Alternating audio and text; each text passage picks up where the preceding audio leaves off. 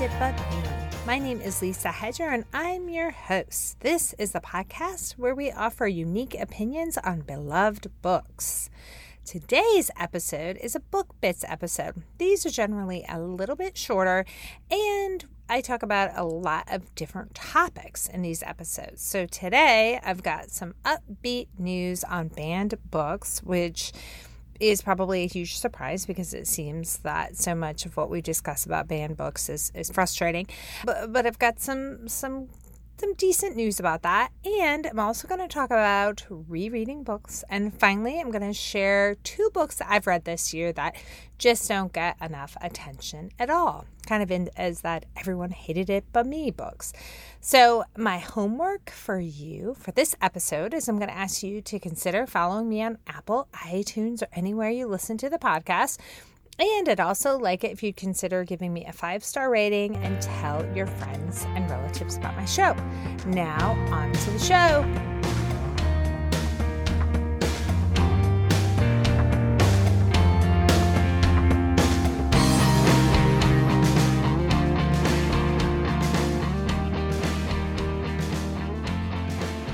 All right, so the first topic that we're going to talk about today is banned books. This is a topic we've just discussed before on the show, and unfortunately, it's not going away. And this is going to be a topic we're going to be discussing a lot. So, I'm going to include a number of links in the show notes that you can use for reference uh, as I as I discuss the, this information. But here is we're going to talk about the bad news first. So Here's the bad news. Just recently, the American Library Association, this is earlier this spring, sent out a, a, release and they said there have actually been more challenges to books in 2021 than since they started tracking book banning in 2000. So the American Library Association stated that in 2021 there were 729 challenges to library, school, university materials.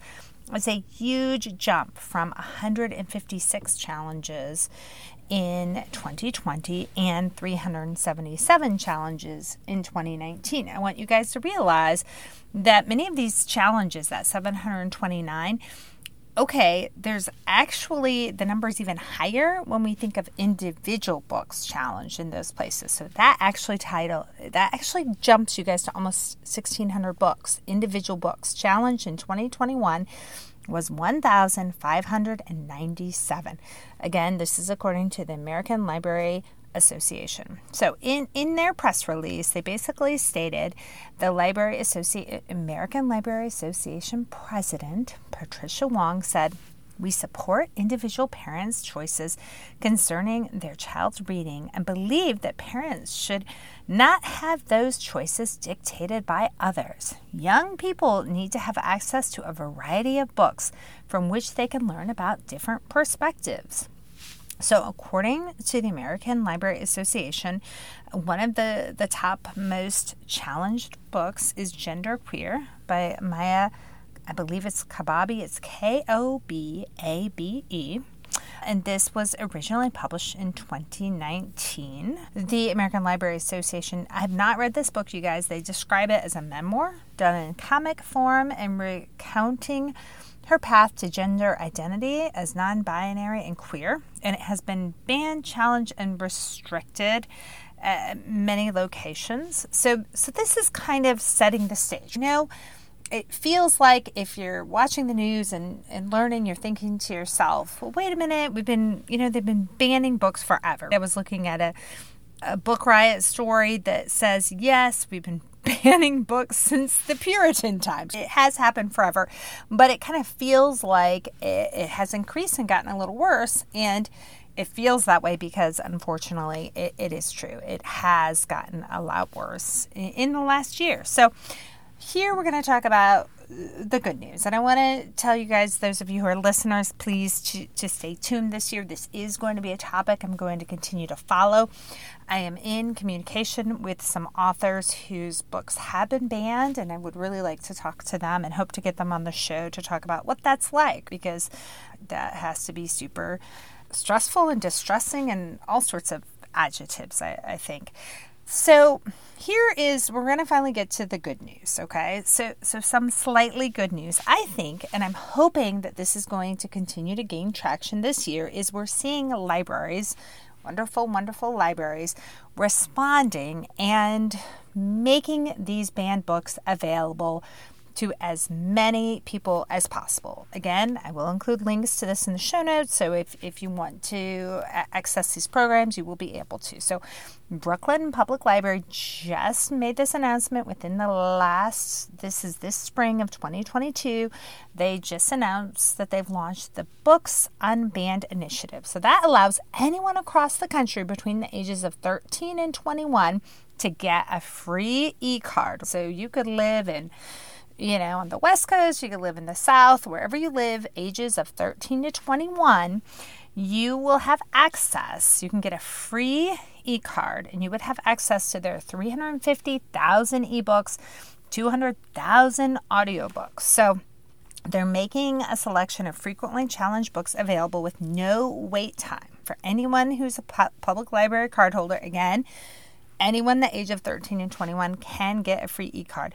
So they're trying they're promoting several books such as The Black Flamingo by Dean At Atta A T T A, The Bluest Eye by Toni Morrison. Okay, and, and there's other books as well. And you're able to check out these books on iPhone, computer, tablet, e-reader, however you like to read your books. Again, this is this is available in, you know, e form, electronic form. So that is through the Brooklyn Public Library, and I will include links to that so you can pass this on, you can sign up for, for this as well. Now, as I said, I think we're going to see more libraries do this. We also have seen, again, this is within really just the last week or two, the New York Public Library has launched a similar effort to make some banned books available. Again, this is for everyone for free. Their, their initiative is called Books for All, allows any reader age 13 and older, so this one is any reader 13 or older, to access commonly banned books through the library's app this is until the end of May. So this one does have a time limit. I don't know if this will change or not. Right now, there are no wait times to get these books and no fines. The library has said typically, you know, the these books again are only available if to New Yorkers, but but they are allowing this for any reader age 13 and older. And again, I as I said, I will include links and things like that. Here is a, a quote from Tony Marx, president of the New York Public Library. Tony says the recent instances of both attempted and successful book banning, primarily on titles that explore race, LGBTQ issues, religion, and history, are extremely disturbing and amount to an all out attack on the very foundation of our democracy. And uh, Tony Marx, Marx goes on to say knowledge is power, ignorance is dangerous, breeding hate and division. Since their inception, public libraries have worked to combat these forces simply by making all perspectives and ideas accessible to all. Like I said, we're just touching the surface on this topic. It's such an important topic. I am hopeful that other libraries, other entities are going to continue to make these books available. I'm hopeful that all of you who are listeners, as you learn about another library or another organization that is promoting these types of books and making sure that they're still accessible, please let me know. My website is www.everyoneloveditbutme.com. You can send me a message there all my le- all my social media links are available on the website as well. So if you hear uh, of one of your libraries, if you hear of an organization making these books available, trying to promote, ensure that all readers can get access, please reach out to me because I would love to highlight them on the podcast. All right, now we're going to talk about rereading books. Okay, so now I want to talk just a little bit about rereading books. So, this kind of got my attention when I saw a meme recently that basically kind of said, you know, the, the point was you should always reread books and, and how wonderful it is. And I shared this meme on the Everyone Loved It But Me Facebook page. So if you're not following there, please do so. Lots and lots of book discussion. Also, lots of book discussion on my Instagram fa- page as well.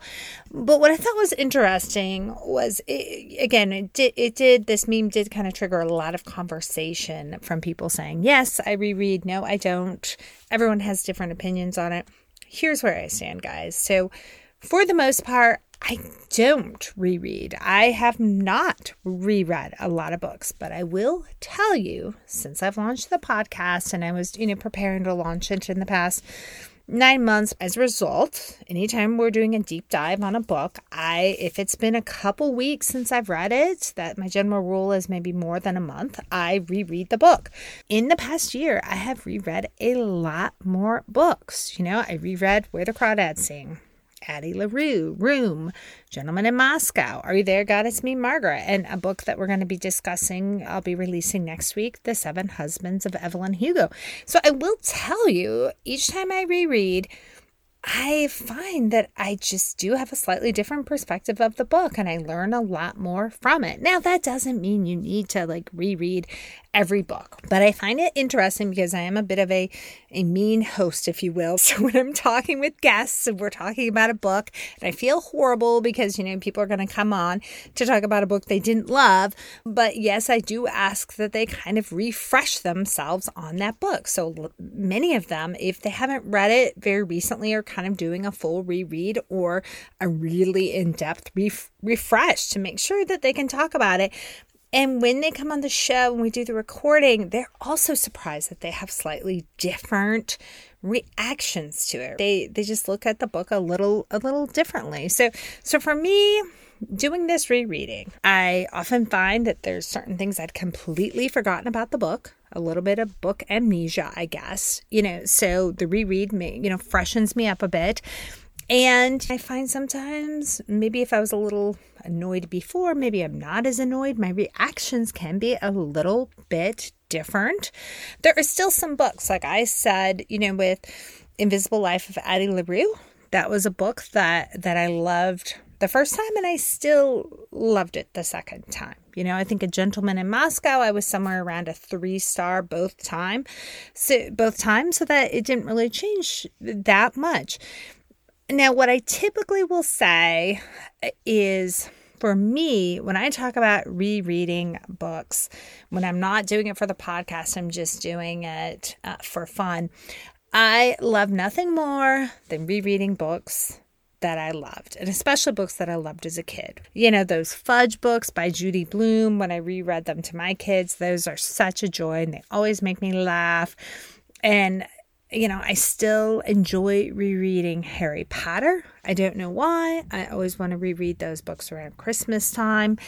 And there's some books that I read again as a kid, the Love Comes Softly series or When Calls the Heart, that are kind of those historical romantic fiction. Those are not necessarily books that I find myself reading now. I don't necessarily gravitate toward those books, but I love them as a kid. And I know that if I just want that good old comfort food, like eating some mashed potatoes, I can pick up a Janette Oke or, or, one of those books. So it's something to think about. If and especially maybe I think a rereading a favorite book if you are in a bit of a rut and you, you find you're reading a bunch of books that you haven't enjoyed, I, I would say, hey, just think about, you know, maybe going back to one of your favorite books or going back to, to a book that you somewhat enjoyed. And you're going to look at it just a little bit differently because we all look at books differently at different times of our life. So that's that's kind of that's just what I wanted to say a little bit about rereading. If you've reread a book and you had different opinions on it, please like reach out to me. I'd love to hear about it. Okay, so in true form of the podcast, one thing I always like to do is is talk about those books that just don't get as much attention. We always and everyone loved it but me when we highlight a book, we're highlighting a book that's super popular and we're talking with someone who had a, a unique perspective. And then uh, we like to kind of highlight those what to read instead or that what I call everyone hated it but me books that just aren't getting as much attention. So I'm going to talk about two that I've read this year that I don't think get as as much attention and that I think you should consider putting on your TBR, your to be read list. And these books fit in really well for this particular episode today because we're we were talking banned books and both of these we know that a lot of books dealing with racial topics have been banned, which I just mentioned earlier. And, and both of these books do have to do with with race.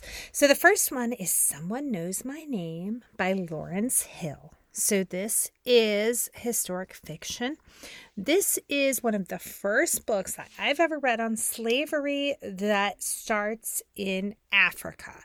So, most of the books that I have personally read on slavery start in the South. So, this book takes you into the life of, you know, Imambrata, hope I'm pronouncing that correctly, who was in Africa. It shows her living her life and, and having a pretty lovely life and what it's like being ripped apart from family and on the boat to the United States. So so this is a difficult book to read. This this is not you know one of those I just mentioned those comfort food books. No, this, this is a, a challenging book. I, I think it's an important book.